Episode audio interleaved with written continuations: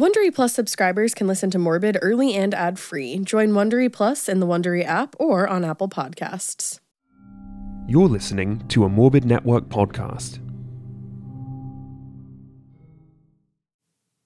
Audible lets you enjoy all your audio entertainment in one app. You'll always find the best of what you love or even something new to discover. They offer an incredible selection of audiobooks across every single genre, from bestsellers and new releases to celebrity memoirs, mysteries, thrillers, which I'm super into lately, motivation, wellness, business, and even more. Audible's the destination for thrilling audio entertainment with highly anticipated new releases and next listen recommendations to habituate every type of thriller listener. Keep your heart rate up month after month with this pulse pounding collection that you can't hear anywhere else. I actually just finished listening to it's one of my favorite stories, but listening to it was even cooler. It was The House Across the Lake by Riley Sager. It's narrated by Bernadette Dunne, and I think they just have one of the best voices for an audiobook. As an Audible member, you can choose one title a month to keep from the entire catalog, including the latest bestsellers and new releases. New members can try Audible free for 30 days. Visit audible.com slash morbid or text morbid to 500 500. That's audible.com slash morbid or text morbid to 500 500 to try Audible free for 30 days. audible.com slash morbid. Apple Card is the perfect cash back rewards credit card.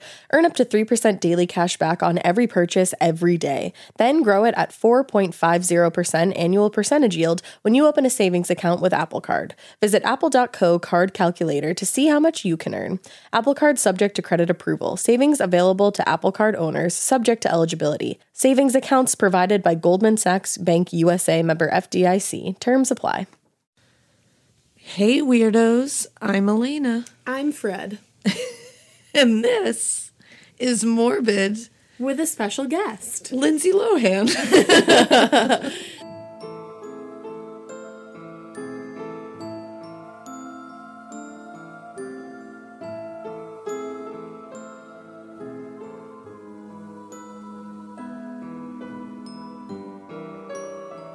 Just kidding, I'm Ash.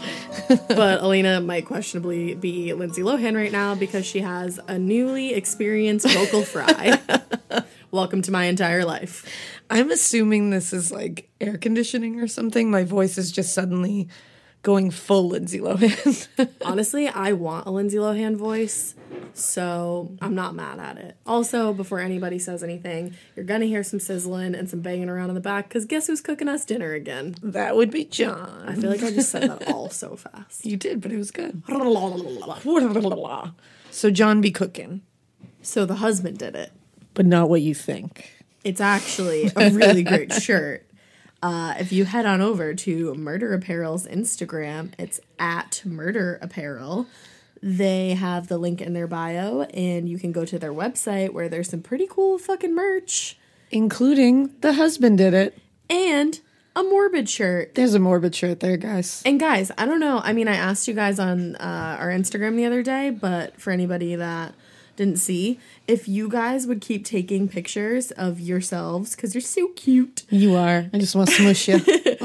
in your um, morbid t-shirts and tag us in Murder Apparel, that would be great because we just like to see how cute you look. We just And love it.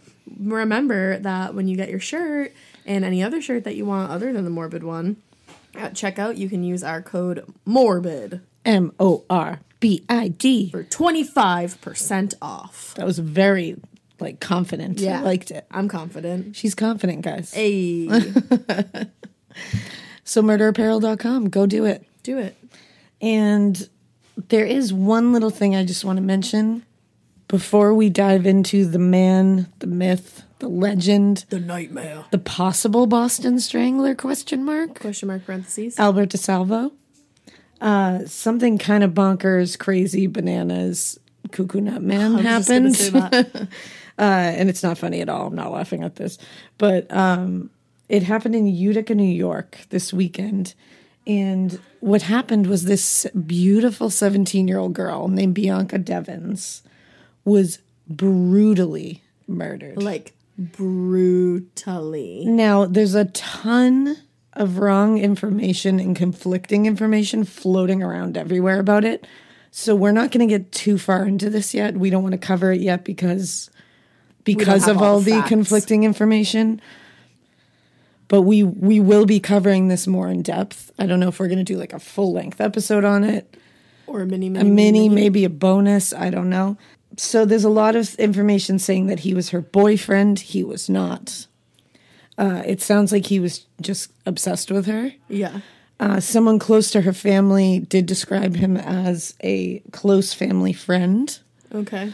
And what happened was he I don't I don't want to say the wrong lead up to it, so I'm just gonna say what I know. Went to a concert. I'm not even gonna say that because I don't even that's I don't know. Like that's what I heard, but I don't I feel bad perpetuating all this because I feel like their family's getting upset that like so many rumors are coming out. That must be so fucking So somehow they were together. they end up in the same place. and he ended up murdering her brutally. I mean, he cut her throat so deeply that he nearly decapitated her. Reports were going around that he did decapitate her. He did not. That is false. okay. But what's really messed up is he posted the photos to his Instagram and they were shared a, a ton of times. Has his Instagram been taken down? Yeah, it has now. so, and now people are trying to flood all of the um, hashtags like uh, RIP Bianca and all that. Mm-hmm. They're trying to flood those hashtags that were sharing the photo with like pictures of puppies and stuff just to like get rid of those. because that's it's I don't know. sharing sharing those photos bums me out. I just think it's disrespectful. Like I I happened to see the photo and I honestly wasn't looking for it. Yeah. And I'm not honestly. I look for crime scene photos all the time. I'm not going to pretend I And don't. And I don't think there's anything wrong with Yeah. that. I'm just saying like putting it out there for people that don't want to see it. Yeah. And I like- and I never would share it because you have to think of the family, man. Yeah. It's not your Yeah. And Would you want someone sharing your like daughter, cousin, Exactly. sister, brother's photo of them dead? Like, yeah, and it was a brutal, not brutal even just photo. I was gonna say not even just like dead, like Murdered. brutally Yeah. murdered. And this guy, um, I believe his name is Brandon Andrew Clark. He ended up slicing his own throat, trying to to. yeah, he did not succeed, and now he's in police custody, and that's really all we know at this point. I'm glad that he didn't did not succeed because Oh, I'm so I glad. want him to like rot in Yeah, prison. I am so glad. So yeah, we'll definitely be following that case. We'll let you guys know if we hear anything more, and we will be covering it at some point. So Without further ado, I think we should jump into part three of the Boston Strangler slash Stranglers, the final part, guys, the final countdown. of our of our hometown murder. Yeah, this is when we talk about that dude, That bruh, that bruh, that man's. That dude you all know, Albert, DeSalvo. The man. No, I'm just kidding. We're just gonna keep like, dragging it "Shut out. the fuck like, up. Get to the fucking case. uh, so I hate your banter. I hate it. So when we last talked, which I know is was a little further out than we planned because of this vocal fry that I have developed. We were like, let's put it off one night because no one's gonna want to listen to that. And Yeah. then she woke up like this again today, and I was like, let's give the people what they want. Yeah. So I was like, I don't want to push this out too far, but sorry guys. Don't get mad at her, please, because she's powering through right now with some lemon ass tea next to her. I do. I Elena it. is that bitch. I'm ready. I'm ready for this. that OG bitch. Uh, so when we last talked to you, the amazing detective Phil DiNatale Yes. who went found the court records found out that albert DeSalvo was actually paroled during the strangler murders when we I all thought he was in prison. That crazy like whoa moment at the end. He had just figured this out and he had just found out that albert DeSalvo was being held at bridgewater state hospital for the criminally insane in 19 and this was in 1965 so he had gotten his early release. The reason he didn't serve the full time for those measuring man Yeah. crimes was he was able to convince the judge that he wasn't he just wasn't a giant creepy weirdo anymore. Oh, He was like, "No, I'm he's it's like fine." judge guy. Yeah. I, I grew out of that. He's like, "It's fine." And he has this voice. It's, And I'm not going to be able to do it because of this, but it's his like really high pitched If you played me a clip Like, of it he- really quick, I could do it. Yeah, like he, he he literally talks like this, but he's got a Boston accent. So he's like, "Yeah." So I went in the apartment and I saw a shelf on the left, and then she turned around and I strangled her. Like she literally I talks like that. that you could all see Alaina's face because I'm deeply fucking disturbed at the face you just made while you did that. Because you, you gotta get into it. I'm disturbed. I am devoted to my craft, okay? Actually, actually, you're disturbed. I'm devoted. That's all. Devoted and disturbed. I, Put that on a yes, shirt. devoted and disturbed. so let's talk about Albert DeSalvo. Shall we? Because if anybody was made to become a monster, Albert DeSalvo was made to become a monster. Oh, this is gonna bum me out times a million. Yeah, so this is a bummer. He was born on September 3rd, 1931, in Chelsea, Massachusetts. Oh shit. He was one of five, and his father, who was a fisherman, was a wife and child beating alcoholic piece of sadistic garbage. Phenomenal. Yeah. Off to a great start. Yeah, we're doing nothing nothing crazy so far. Totally not. Um, he was so vicious, in fact, that he was said to have knocked out all of his wife's teeth Oh my god. and bent her fingers back until they broke in front of their children. And when I say bent his her fingers back, oh my god, stop. he knocked her teeth out, Nope. knocked her unconscious Nope. in front of his children. Nope. And then one by one broke all 10 of her oh my god. fingers. I just went into paralysis mode. He also made his children line up to watch this. Literally, like, was Line like, up? line up while I beat the shit out of your wife, your mother. What Yeah. happened to you, dude? He's a true demon. Who hurt you? True demon. What the fuck? His also, his father also made he and his siblings and his wife watch as he would bring home sex workers and have sex with them in front of everybody in the like family. that. Um, and he also would abuse sex workers. So by the time Albert was 12, he was arrested. He had already been arrested for robbery, assault, and battery. And when they were, I mean, he had them, st- he, the father had all of these kids stealing by like age four. What the Like he taught them all to be this guy. Yeah. He's literally a demon. And if this wasn't bad enough, when when Albert was young, his father literally sold him and two of his sisters to a farmer for labor. That's mm. like Charlie Manson's mom when she sold him for a fucking pitcher of beer. Did you I write that? I literally have that right there. Oh my there. god, I wasn't even looking at your thing. That's awesome. Yeah, he, he literally sold a la Charlie Manson. Wow. Yeah. Wow. So Weird that weird. Yeah, Weird coincidence. Yeah. Basically, Albert was shaped by a man who literally drilled into his brain that women were useless unless being harmed or used for sex. Yep. And he gave him a cl- complete disregard for women from the jump. It's also said that um, Albert's first sexual encounter No. was with his own sister. I gotta go. My ride's here. My Yeah. Uber is waiting. Don't Bye. don't love it. Bye. Don't love it. This has been a great podcast. It Five has, stars. but I do not love it. and by teaching them from like age four to Yeah. steal, he was basically teaching them take what you want when you want it. Yeah. If you want something, you take it, you figure out how to get it. That's it. And it's not like, go live your dreams, take them by the balls and go like, yay, motivation. Go oh, like, yay.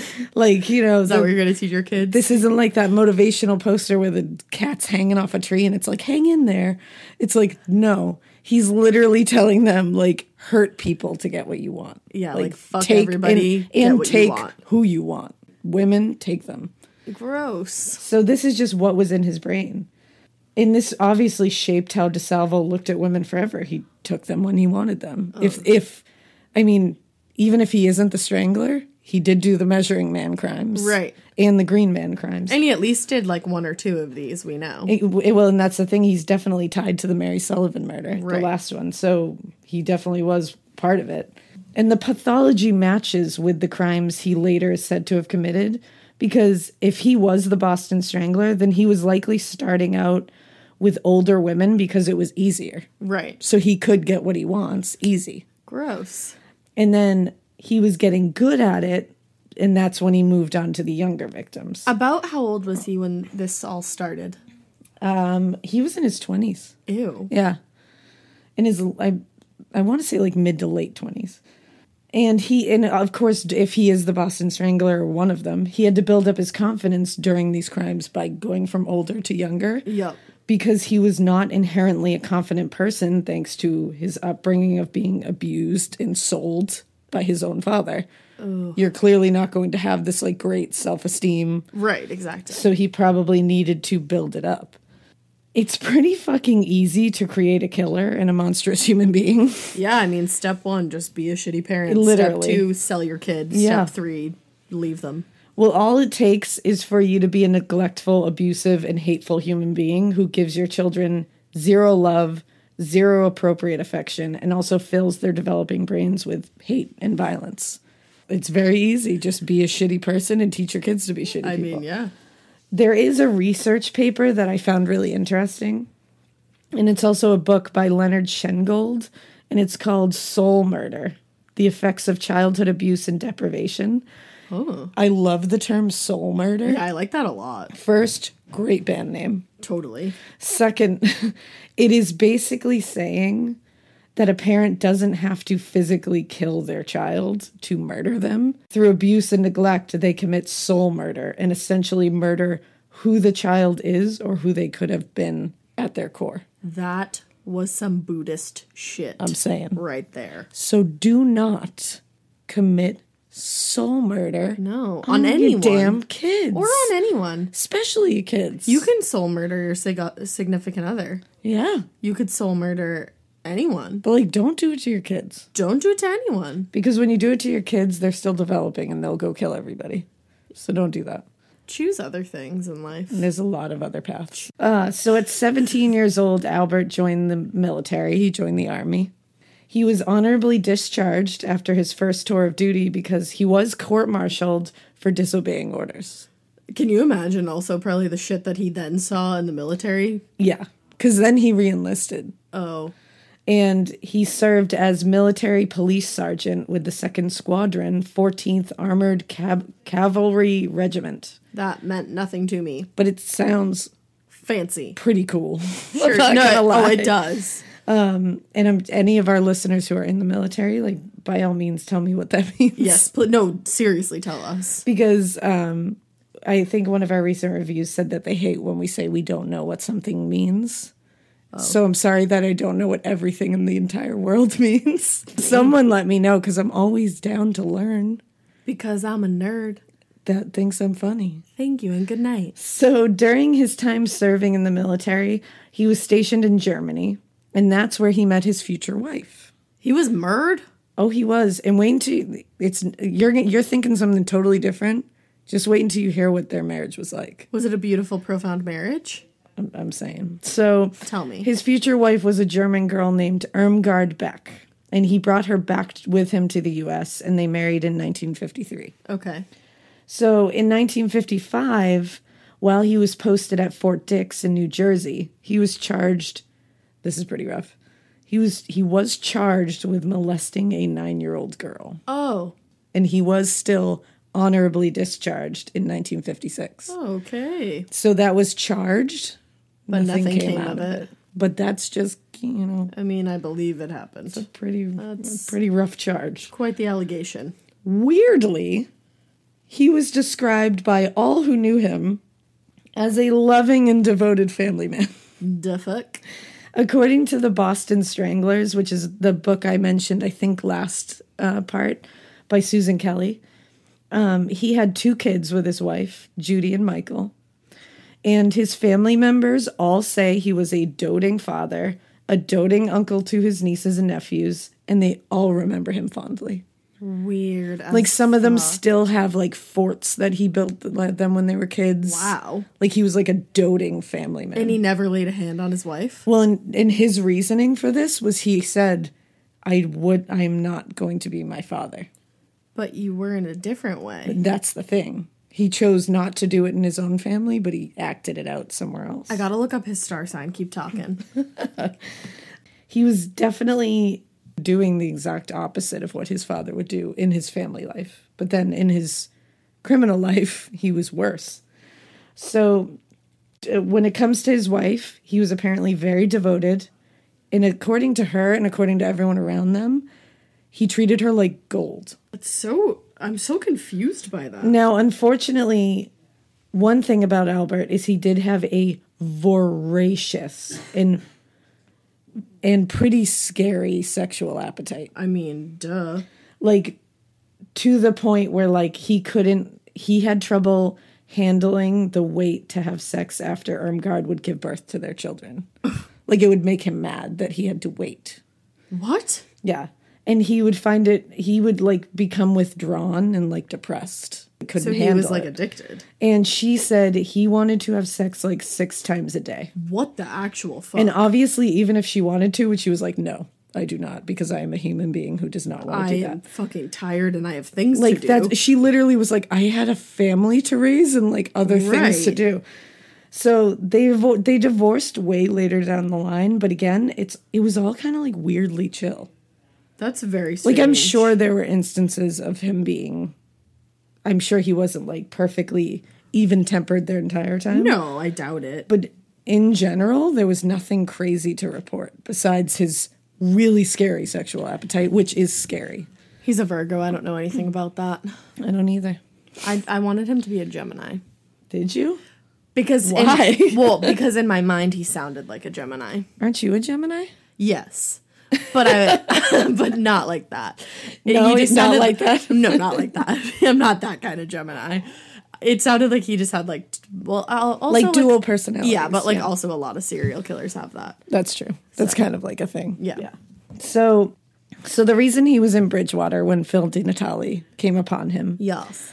was he was arrested in connection with another series of insults of assaults, not the measuring man. Assaults and insults. Of insults. He was just real rude. You're ugly. He was like, Say it in his "You're voice. yo, you stinky."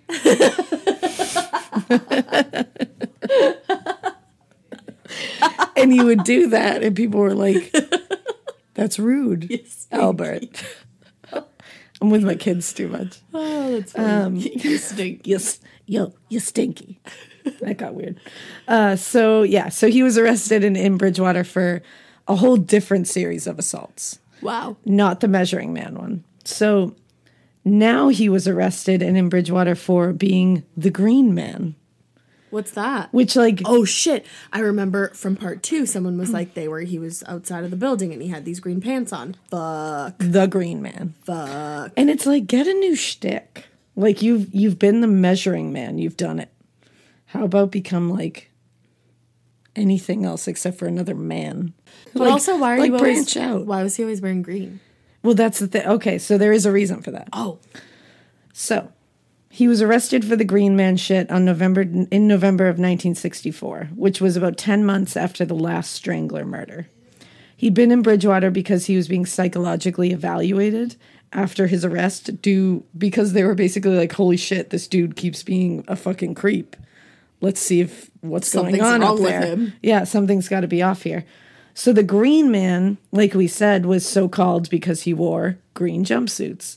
They were kind of like workman's clothes. okay. Like um, people often related it to something a mechanic would wear. His modus operandi was to break in or talk his way into a single woman's home. And once in, he would molest her. Ew. He would often fondle her chest area and her pubic region. Now, the way he would get in there is he would always pretend to be a repairman. I'm here. The superintendent of the building sent me.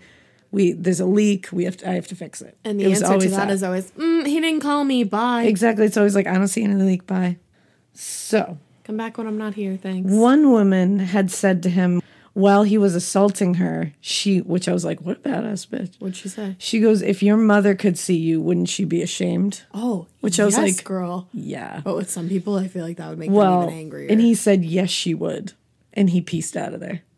wow. So there was like mommy shit He's like, there. you know what, He's like, Sally? you know, yes. She would be ashamed. What am I doing? Well, and this is why I don't recommend you bring up these fuckers' moms in these scenarios. Should you ever find yourself in an awful scenario, chances are they have serious mama issues, and it's like a 50 50 shot that it's either going to fuck him up and make him cry and leave, or he will just straight up kill you. Yeah, because it, it will be. I just don't love those odds. Yeah, I don't either. I don't think it's a good idea just to throw that out there because I'm glad it worked for this I'm g- hey, particular woman. and you know what? She was probably just thinking like, anything. yeah, and she probably was just thinking it like your mother would be ashamed of you, bitch. Yeah.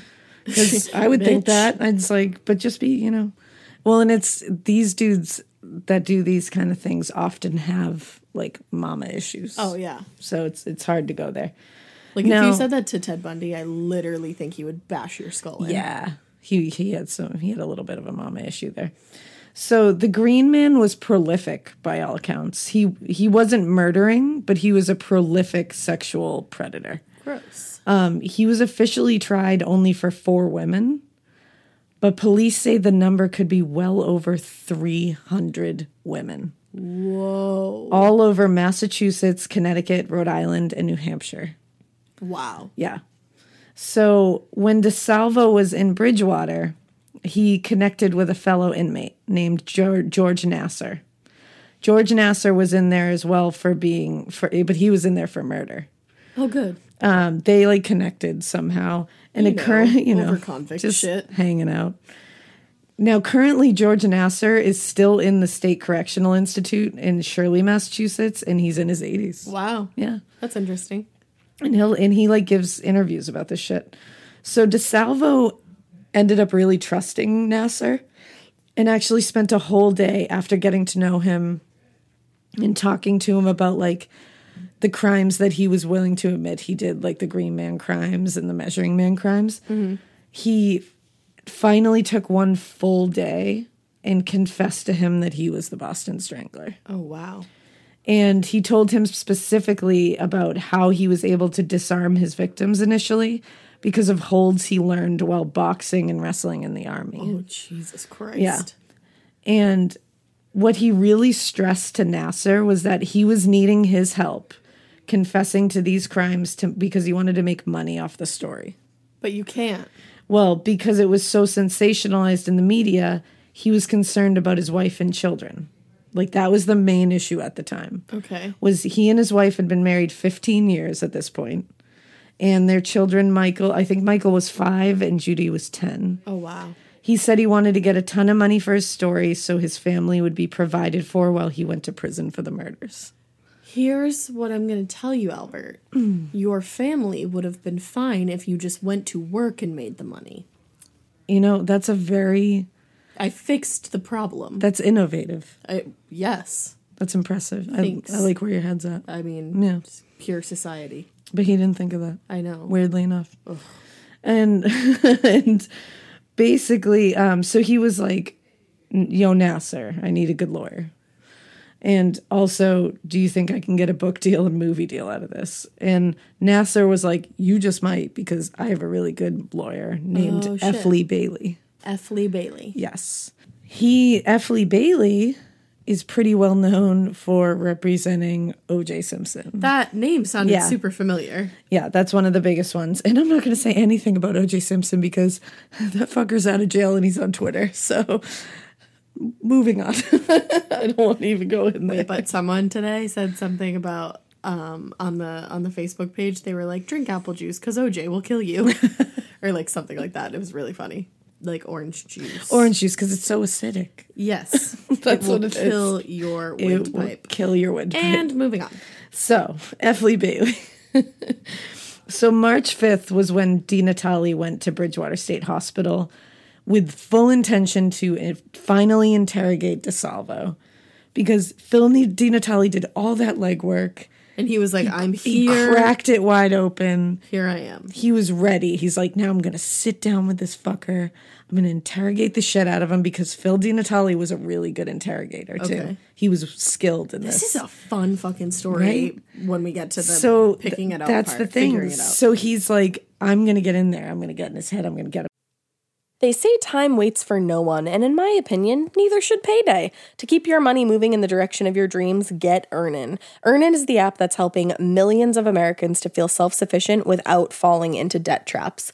It's an app that gives you access to your pay as you work, up to $100 per day or up to $750 per pay period. Just download the Earnin app and verify your paycheck. Then access up to $100 a day as you work and leave an optional tip. Any money you access plus tips are automatically repaid in your next paycheck.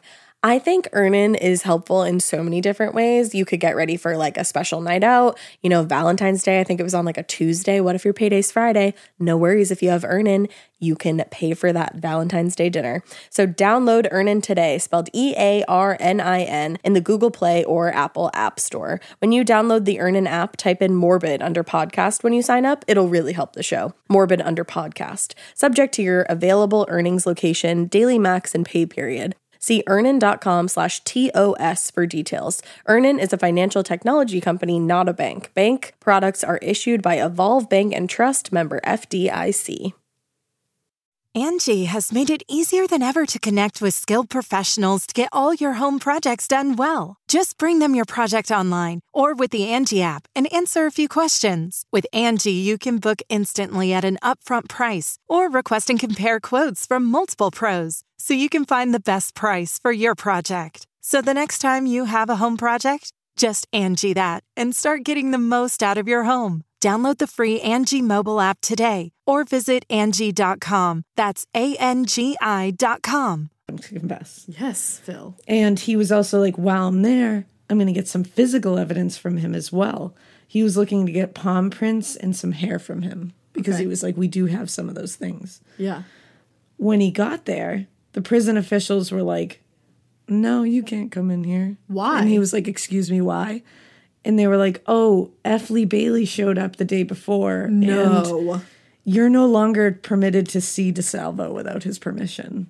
You're shitting me. One day before he got there. Phil. One day. Phil. Poor Phil. That must have been the most frustrating thing. I'm horrified for him. Me too. Now, when Bailey sat down with DeSalvo, F. Lee Bailey, when he had sat down with him, he it, DeSalvo admitted to 11 strangler murders and then said, "Oh, I also did two more that the police don't know are connected to that." Okay. the 13. Um, so so 13 altogether. He gave details. He also insisted that he really didn't have a lot of insight into why he went on this spree of killings, which is something he maintained the whole time. Was he was like, I don't know why I did it. That's weird. Like he could never give this defense, and he even said he was like, I would love to know. Like I want to know why. He just couldn't help himself. And It sounds like. yeah, but that's such a bad reason. Oh, I mean, obviously, Yeah. but But he he like the psychology of it. He wanted to be studied. Like he wanted to know. it, it's almost like um Ed Kemper. Yeah, exactly. He yeah, was- it really he was is. Like I don't know. I just had to, like. yeah he was like I did. someone tell me why but um so a guy named dr william j. Bryan was a hypnotist from la and f, f. Lee bailey had worked with this guy before. Okay. and he wanted this guy to hypnotize De- DeSalvo. He thought by hypnotizing him and putting him in that state that whatever was locked in his brain about the case, it would be brought out and he wouldn't know it. Because he felt he was like holding back things. I mean, yeah, I don't blame so him. and of and of course he was like, let's do this like super out there thing. So this guy, Dr. William J. Bryan, came to Bridgewater to do it. And he started getting DeSalvo into this like trance like state, however they do it. Yeah. Like he did the finger thing. Sure.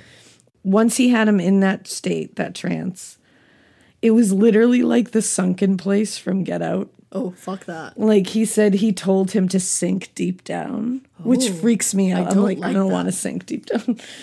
And then he told him to rip pages off the calendar from March to September 1963, Okay. which like leads up to the killing. Right.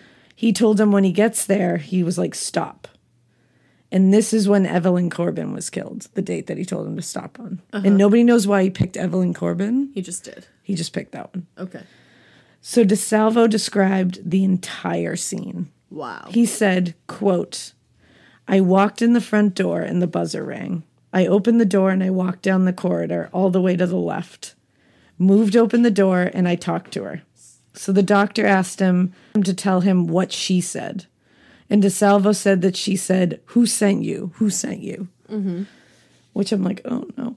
No and he good. said that he told her the superintendent, That's something wrong. There's something wrong with your bathroom. I got to check it out.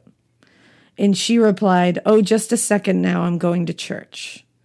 Then he said, I walked in and she walked in with me. She took me into the bathroom to the right. And when she went in, she turned her back to me and I put a knife to her throat. Later, he said, I took her over to the bed and she said she can't do nothing. The doctor told her no. She said, Please don't hurt me, please. I told her I won't hurt her. The doctor asked if he wanted to hurt her. And DeSalvo said, No, I didn't want to hurt her. And then some more, through some more coaching, he started making this, like, he started drifting away from this scene. Yeah.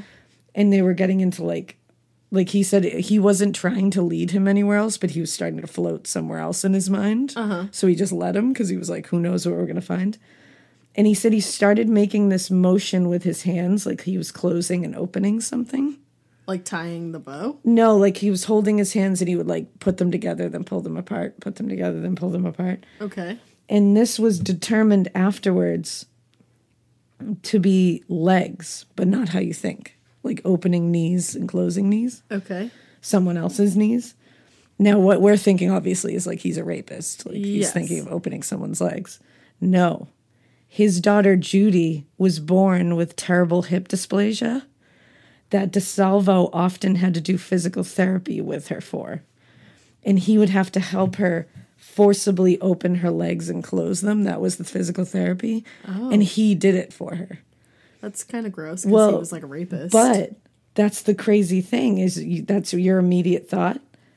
But this is when he started to get emotional and cry, so they stopped the session. Because they he said he told them this physical therapy he had to do for her made her so really upset because it hurt. Yeah. She had horrible hip dysplasia. yeah.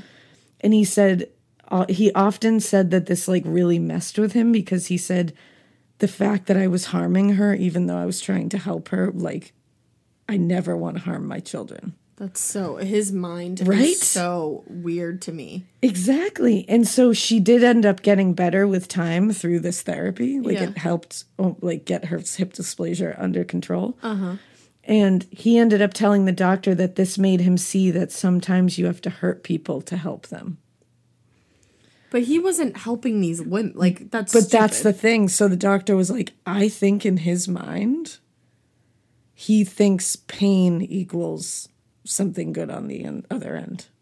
I don't know. I feel like that's a very But either way, the fact that he came out with this, that sometimes you need to hurt people to help them, that's so that's I- I weird just- psychology. That is weird. I feel like I just can't put my brain Yeah. in that Well, I good. yeah. Um, the doctor kept so during this session while they were going through this he the doctor kept trying to shock him into a memory by putting together this idea that he was talking about hurting to help with why he killed all these women so apparently the transcript says after that that when this was happening that DeSalvo suddenly like screamed loudly and then pushed the doctor like clear across the room and started choking him. Oh, great. And the doctor just, they said the doctor was like super chill and just said sleep.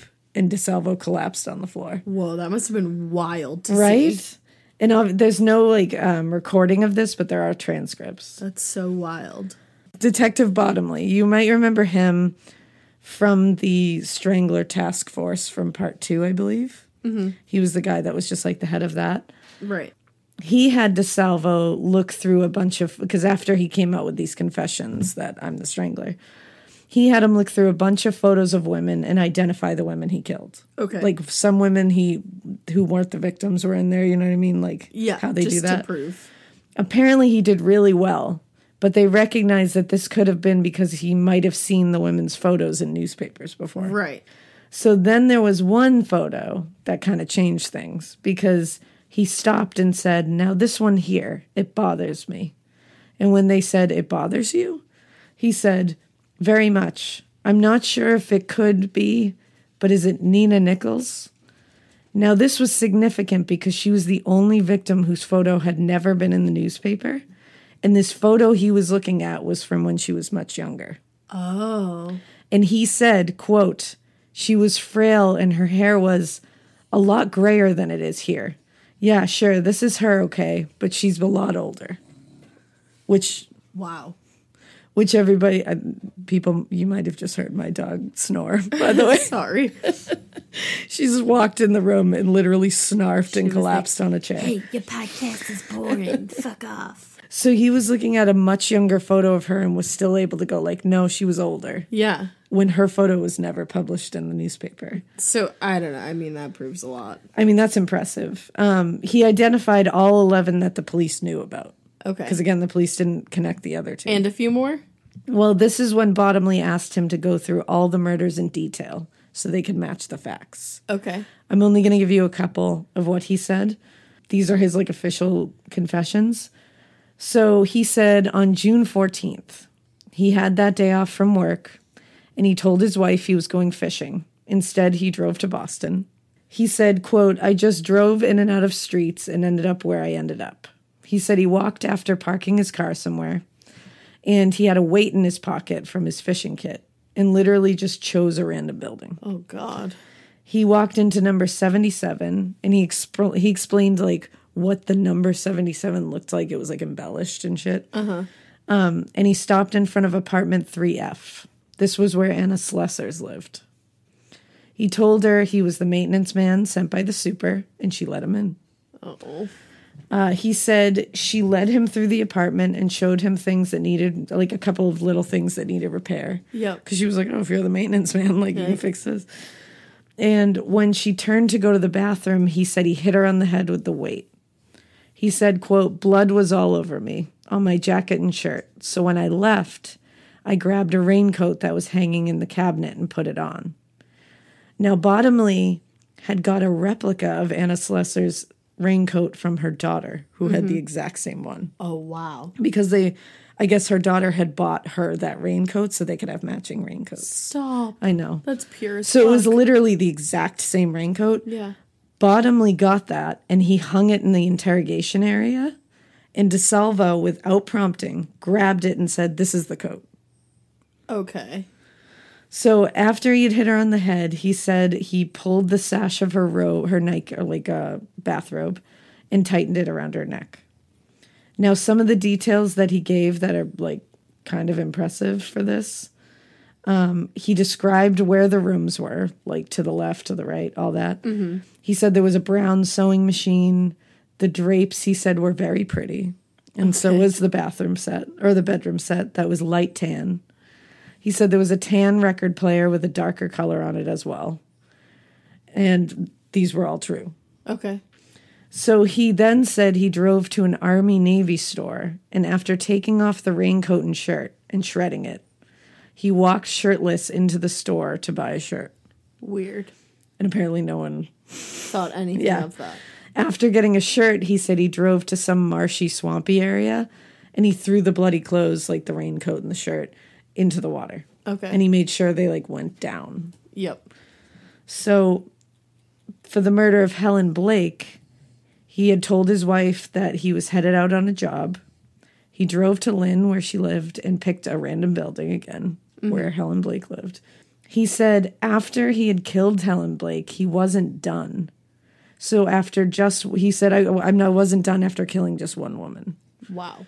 So he drove around again, and that's when he came upon Nina Nichols' home. He said he talked his way into this one too. Same with Helen Blake.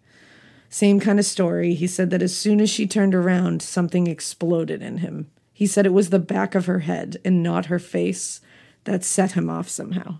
Weird.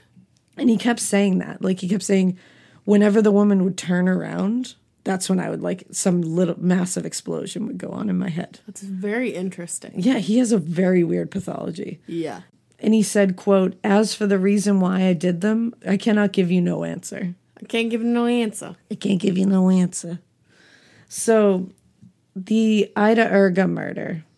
Uh, Ida Irga was the Ukrainian woman. She she originally was from the Ukraine. She like escaped like war torn Oh, area yep, yep, yep. early on. Immigrated to the states, moved to Boston. She was very careful.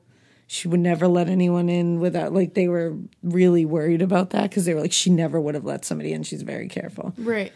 uh, and she had like grandchildren. She was like, yeah. So for the Ida Irga murder, he ran four different bells that day. And he said someone let him up, So he just banged on doors and he said whoever answered first was the one. Wow. I'd, I'd up. answered the door. No. So again, he used the maintenance man thing, and he did say that she didn't seem to trust him. And this lines up with how her family said she was. Right. He said that she immediately said, quote, but I don't know who you are. And he said, quote, if you don't want it done, forget it. I'll just tell them you told me you don't want it done. And he said he went to turn her away, and that's when she said, whatever, like, come on in. Oh god. So he was ready to go to another Oh my thing. god, that hurts my I know that hurts me. He said he told her he had to check all the windows in the apartment. They went into the bedroom and it was over for her as soon as she turned around. Oh. Now, December 5th, he remembered because he said it was he and his wife's wedding anniversary. Jesus Christ. He left home and he went trolling, and there was a woman who answered the door of a random building. And he told her he had to paint or something. He told her, like, the super had sent him to paint something Yep. the woman was weirded out so she made up a story and said she made up and said her husband was home and she was like i'm just going to go ask my husband if he wants it done Right. and albert was like bye Peace. and left so this was when he found sophie clark Was she which one was she? she was the young african american woman Who was writing the, the first of the young women Okay. and this does match up with the story that was told in the sophie clark murder that somebody said i did see a guy in green pants Okay. who he came to my building Okay. or he came to my apartment. Now he tried to talk his way into the Sophie Clark to Sophie Clark's apartment, just like the others. But at first she was like, "Nope," and he said, "quote She didn't want to let me in because her roommates weren't there, but they would be home shor- shortly." She said they were taking a course across the street at the W YWCA, and she was waiting for them. So this is when he said he turned into the modeling agency guy because the oh. maintenance man thing wasn't going to work. And she let him in. She he said she seemed really scared and nervous and he like he liked getting in and knowing these women were questioning whether they should have let him in Right. like he liked that moment on their face where they were like fuck did like should i have let this guy in here Because he just he liked liked that. scaring Yeah, he just liked scaring them.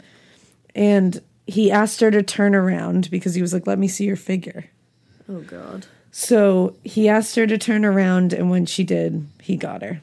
Um, they asked if there was anything weird about the scene when he left, and he said, "quote Yes, I went to another room and there was some cigarettes in there. Don't know if they were luckies or what. They fell on the floor. I knocked them on the floor." At the scene, they found a pack of Marlboros on the floor. Oh. He also correctly said that she was on her period, and that was not in the press. Okay. So, uh, so after all the confessions, which were like sixty plus hours in the end, Wow. yeah, the tapes of these would go to Phil DiNatale and his team. They would all look at each confessed detail, and they would literally fact check to see first if it fit. Mm-hmm. And then they would go through newspapers, autopsy reports, police reports, media of any kind to see if it was anywhere in there that he could have pulled those from. Right. So it was necessary to make sure he didn't pull from anywhere but his own recollections. So Di Natale set up charts that would say like the victim, then it would say a detail that Albert gave, and then it would say whether it was true, and then it would say whether the information was available anywhere or not. Okay. Like he, it was all Wow. yeah. That's so a they were really and a half. yeah, they were going like bit like literally with a fine tooth comb. Now this is where some of his shit he got wrong makes it a little fish, fishy because a lot of what he got wrong were things that weren't available to the public. Okay. Like he would get a detail wrong and it was like, yeah, because that wasn't published. Right, right, right. So you wouldn't have known that. right. And at one point, But all the things he got right were very like well, exactly. Of course, that doesn't. It's everything is not always what it seems. okay. So hang tight. Go ahead. Uh, at one point, he asked Bottomly, the head of the Strangler Task Force, what the police and people thought of him, like how they felt towards him. Okay. So, so Bottomly was like, "Wait, you want to know like what the police think of you?" And he was I like, "Well," think you're a scumbag. and he was like, "What? What do you think of me?" And he was like, "Okay." So he goes, "Quote: Well, I think you're tragic." It's a tragedy. I don't know any other way to put it. You killed people and you don't know why. I don't know why. You've been under investigation since November, so even before you decided to talk, I knew a lot about you. I knew about your family. I knew about your relations with your wife. I knew that your neighbors thought you were a fine family, that you were a wonderful man. You're a paradox. You're a contradiction. Damn. Which I was like, damn. Go in on him. So Albert really was correct in a lot of his details, but he would give these details that only and he would give these details that only someone at the scene would be able to give, and then he would mess up super simple things. Maybe just to fuck with them. Like very minute details he would have, and then like simple shit you'd be like, no, that's wrong. Like, Like that's a very so so like one of the things he said that he stabbed the somebody and then he took the knife and he threw it in a swamp okay. when they found the knife in the kitchen sink. Okay. And he was like, "What? You didn't throw that in a swamp? Like, what Yeah, are you talking you about?" even bother yeah, it's like that? shit like that that you're like, "No, like that doesn't work." And at the time, the attorney general and people hearing these things were super impressed by all he knew Yeah. because but but now we look at this stuff and you can see that there were big issues here in his confessions one being that they didn't allow phil dinatale to be the guy to interrogate him mm-hmm. Because like i said before phil dinatale was super adept at criminal interrogation and he just wouldn't have made the huge mistakes that bottomly made that do compromise these confessions What mistakes are those? so number one, Bottomly asked a ton of leading questions. Mm-hmm. Like this is interrogation investigation. No, no numero uno is you don't say things like, "So then you went in that bedroom." Oh, because then You just gave him the answer, Right. So then, so so, so then you tied a scarf around her neck. right. Yeah, that's what I did. You know what I mean? Right, Like, like it's you're you're, already feeding them the giving him information. Yeah. He also showed DeSalvo crime scene photos. Okay. Well, that's how he was able to describe the rooms Exactly. Because we find out later Does he have Albert DeSalvo has a photographic memory. Oh, come on, sis. Exactly. And he also suggested the answers to his own questions. Like, for example, he would say in one, like, actual in the transcript, he says, quote, after you had intercourse with her, you went into the kitchen, you got a knife, and you tried to get into that chest? And he says, yes. And then Bottomly would say, quote, was this before or after you had intercourse with her? And he'd go, after. Well, you just gave him that answer. right, like you just said. You that. just started off by saying after you had intercourse with her, you went and did this. Yes. Was that before or after? After. You Right. just gave him that answer. right. Like he's not an idiot. Like this dude's clearly like he's got something Somewhat. up there. So on top of the issues with Bottomly's interrogation skills, DeSalvo just got some details wildly incorrect. Like we t- talked about, he would say he threw a murder weapon away somewhere in like a swamp, and then it would be found in a fucking sink. Yeah. It just didn't make sense. Then that Army Navy store he claimed he went shirtless into, Yeah. that didn't exist. The store didn't. Store didn't exist. Couldn't find an Army Navy store around where he said he was. What? Yeah. And DeSalvo also claimed, which this is a big one. DeSalvo claimed he raped all of the first elderly women victims. Uh-huh. But we know from our two other episodes about this that they had all been raped with objects and not a physical body. And that's not something that was in the newspapers. Exactly. This is huge because he this this part of the case that he got wrong is huge because this was also like we said not in any newspapers. So there's no way he it makes sense if he wasn't at the scene that he, would have said thought this. that they were just regularly Like and you don't forget that you didn't yeah. yeah, you don't forget that. So also his motive, he didn't have one. He couldn't come up with one. Right. He couldn't really. And then, like we mentioned earlier, he has a photographic memory. That is just crazy. So to me. it's like. Now, one of the biggest things people say about DeSalvo is that he was a huge braggart. Like they were like he bra- he- yeah, like he bragged about every. He overinflated everything, which uh-huh. makes sense when you think about how he grew up right. of course he's going to overinflate everything in his life He bragged a ton about these murders and crimes to other inmates. And he would be like bragging about it. And then he would cry in his interrogations when talking about them. Right. So it sounds like he was just like a little turd. And I, I think he liked his measuring man name and his green man name. Like he liked being named for something. Right. Like I'm known for something. I'm infamous. But it's not a good thing, Albert. So he figured, why not add Boston Strangler to this? Now, according to Susan Kelly, who wrote that book that I've sourced a couple times, he had the notion in his mind that he wouldn't go to prison for this, but instead he would go to Johns Hopkins Hospital and be studied by some of the greatest doctors from all over the world. So that's why he went along with all of this. exactly. So he thought he was going to become this prized study specimen. And his lawyer, F. Lee Bailey, had arranged the deal so that he could confess but would never face the death, death penalty. Oh shit. So she, he knew he wasn't going to be put to death. Yeah. So he was like, all right, they're going to put me in the hospital and study me.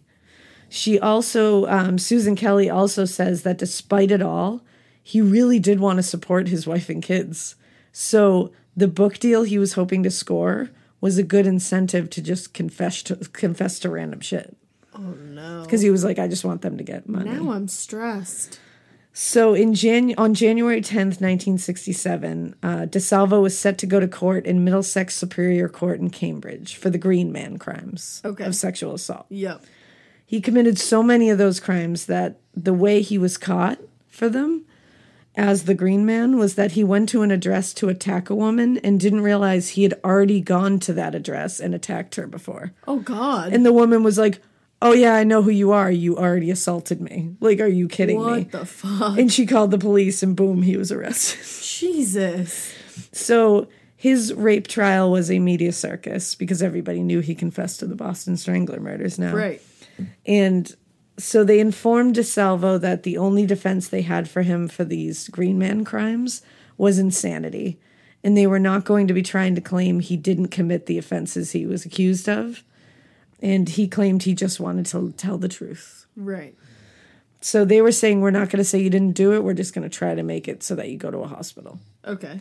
Which I'm sure he was stoked about. Exactly. And getting him for the the rapes with witnesses was easy.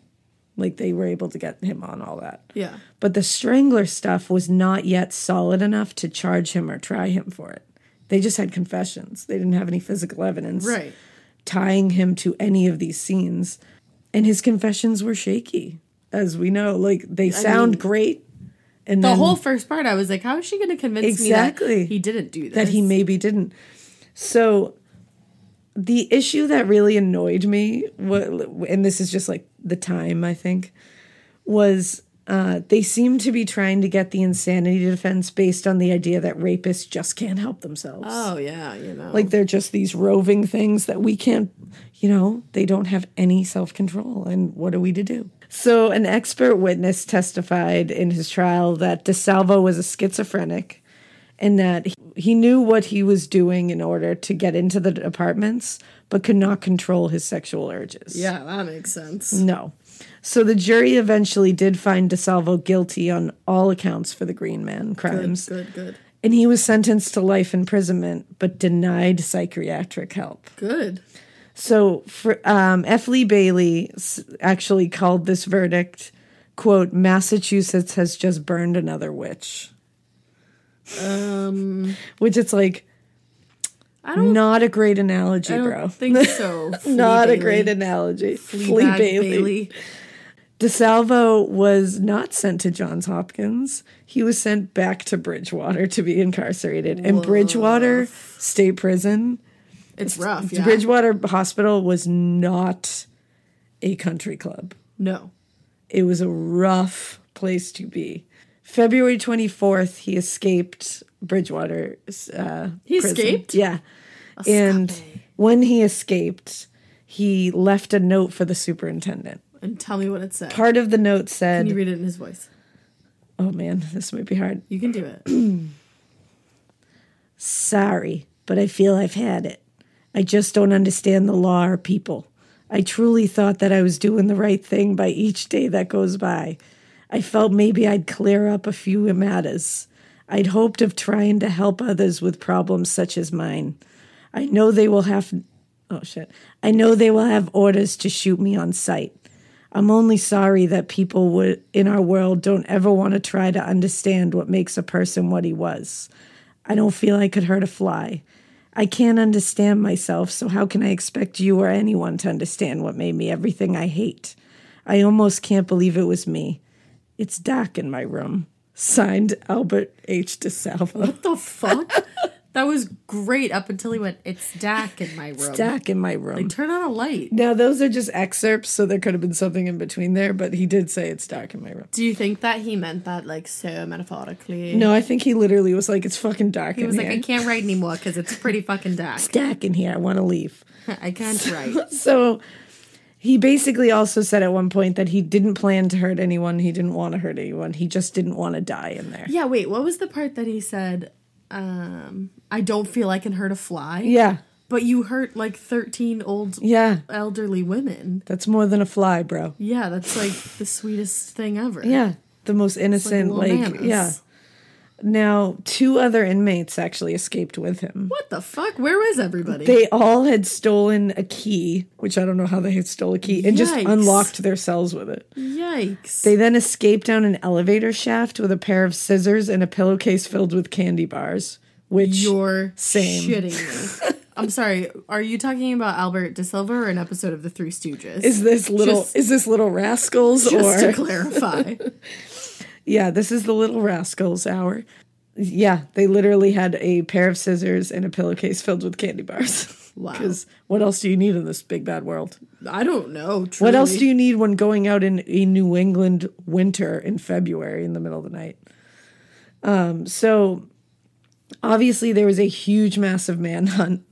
And when they left, two of Albert's brothers picked them up outside the gates. Oh shit! they were like waiting for them. And so they were like planning this. yeah, they found out that they had escaped at dawn the next day. Phil Di Natale drove 200 plus miles around trying to find him Wow, because he was like mother. because he's a badass. And DeSalvo actually ended up sneaking into a woman's apartment while she was vacuuming and hid oh. behind her couch for two hours. My fucking Yeah. lord. And he didn't hurt her. He just said he took some food and left. Uh, later, he snuck into another home where he said a couple was just sitting watching TV together and he hid in their cellar. He actually made a bed for himself and actually listened to the manhunt on the radio. That's terrifying. So check your cellars.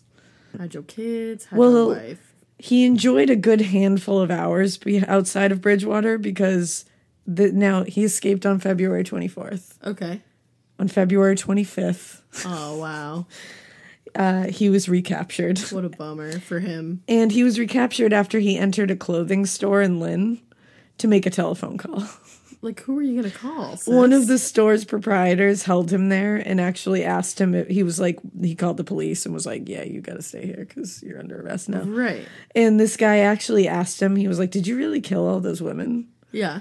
And he told him he didn't know, but he knew he did some of them, Interesting. which I believe. that is an interesting answer. I don't Yeah. know if I killed all of them, but I But I definitely, definitely killed, killed some, some of them. No, he didn't want to go back to Bridgewater. And luckily for him, he didn't have to. Why? Instead, he went to Walpole State Prison, which is also not a great place. No. Now, Phil Di Natale was still pissed because this dude, yeah, he's recaptured. They're calling him the Strangler. But Right. he was like, this fucker's never been tried for this. Like, Which is aggravating. which is really aggravating to these families and to all of us who have like put in all this work for it.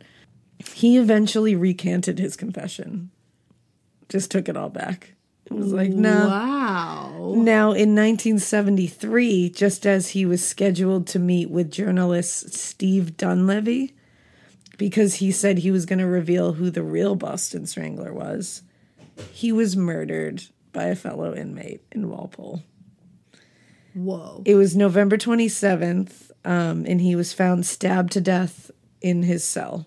He was 40 year old. He was 40 years old at the time that he was murdered, and he was discovered in his cell in his bed. It was in the prison's hospital wing, and they found him at seven o'clock.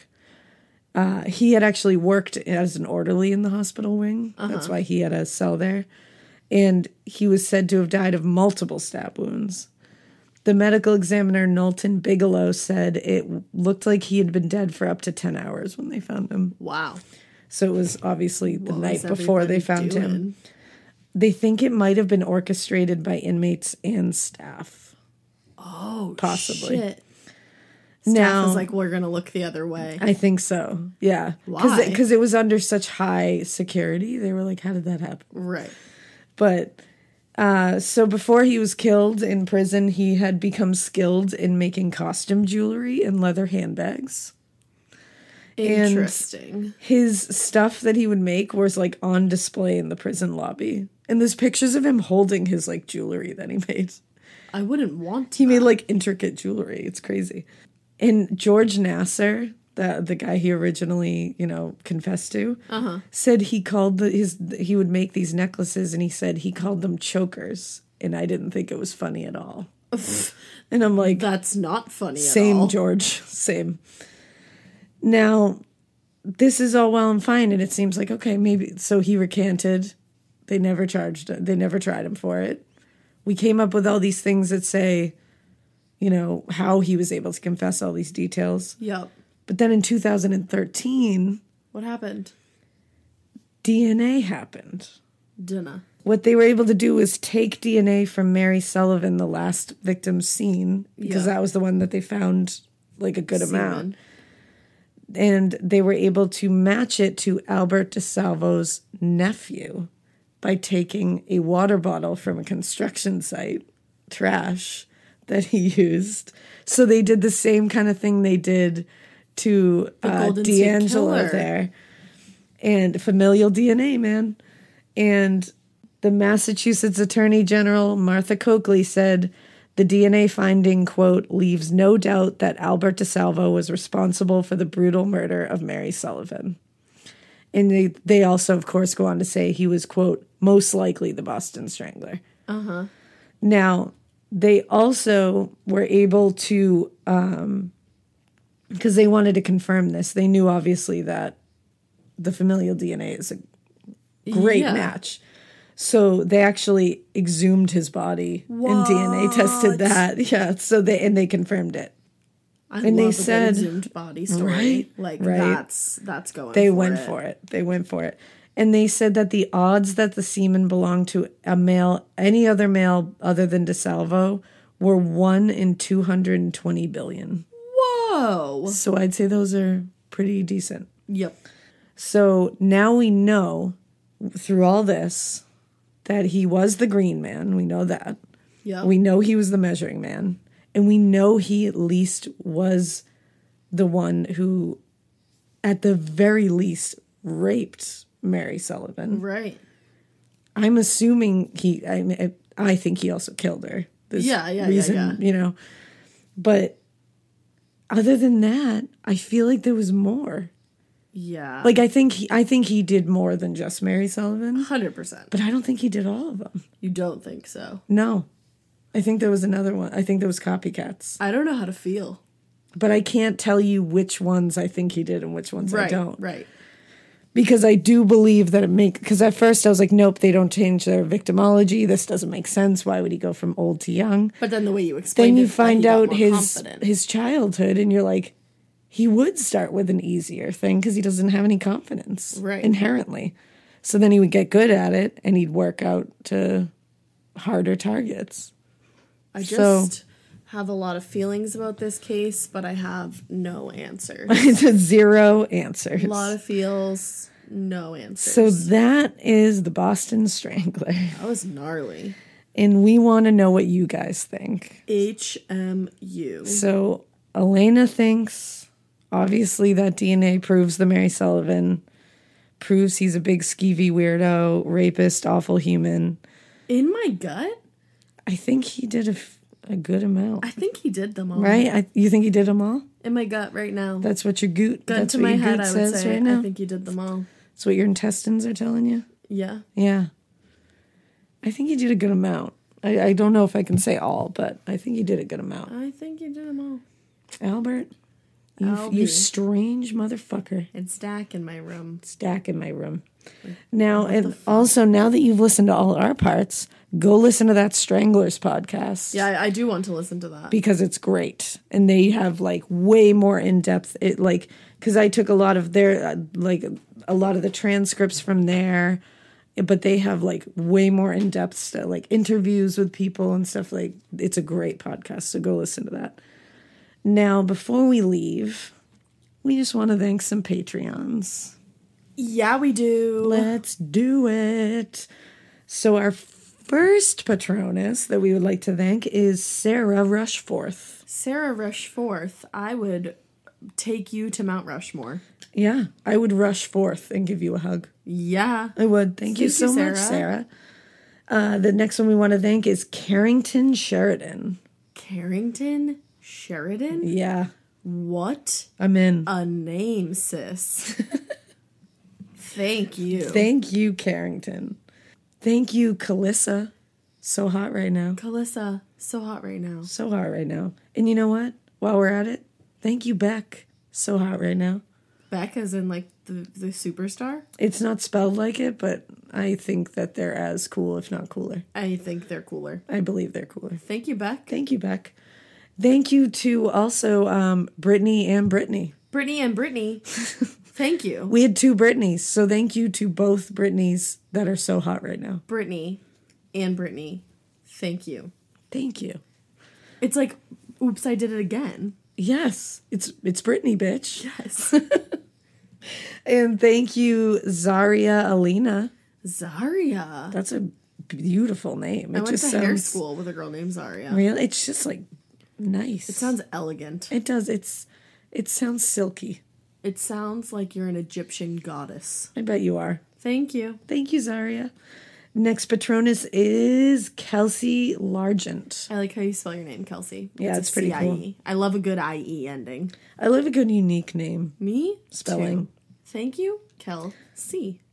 C, thank you. And the last one we are going to thank tonight is Kendra Del Dalcanton. Kendra Dalcanton. Kendra was my favorite on The Girls Next Door, and I bet Wow. you're my favorite in life. We really took it back with that one. Sure did. Thank you, Kendra, for taking us back to that. Thank you, Kendra, and every Patronus out there. Thank you so much to all our Patronuses. You are beautiful, you are lovely, and We're working. you are getting a bonus episode this week, this weekend. Well, I was gonna say, So look out for it this weekend. keep your eyes peeled. And we will let you know when it drops in your Patreon account. And in the meantime, you could follow us on Instagram at Bustin' Strangler, nope. Wrong. Morbid podcast. I was just reading the thing on it. And in the meantime, you can follow us on Instagram at. Morbid podcast. You can follow us on Twitter at. A morbid podcast. You could join our Facebook group, morbid colon a true crime podcast. unless you're Alaina's husband, in which case you can't. because John got denied from the Facebook group and it was funny. Keep denying him; it's great. um, you can also send us a Gmail. Uh, morbidpodcast at gmail.com. Donate to the Patreon if you're feeling so inclined. Patreon.com slash morbid podcast. Check out the website that Alaina designed. I did. Morbidpodcast.com. We hope you keep listening. And we hope you keep it weird. But not so weird that you admit to being the Boston Strangler, but really you're not the Boston Strangler and you really just like to wear green and you know it's Dak in your room. Bye. Oh, it's so dark. It's Dak in here. So dark. Bye. Dak.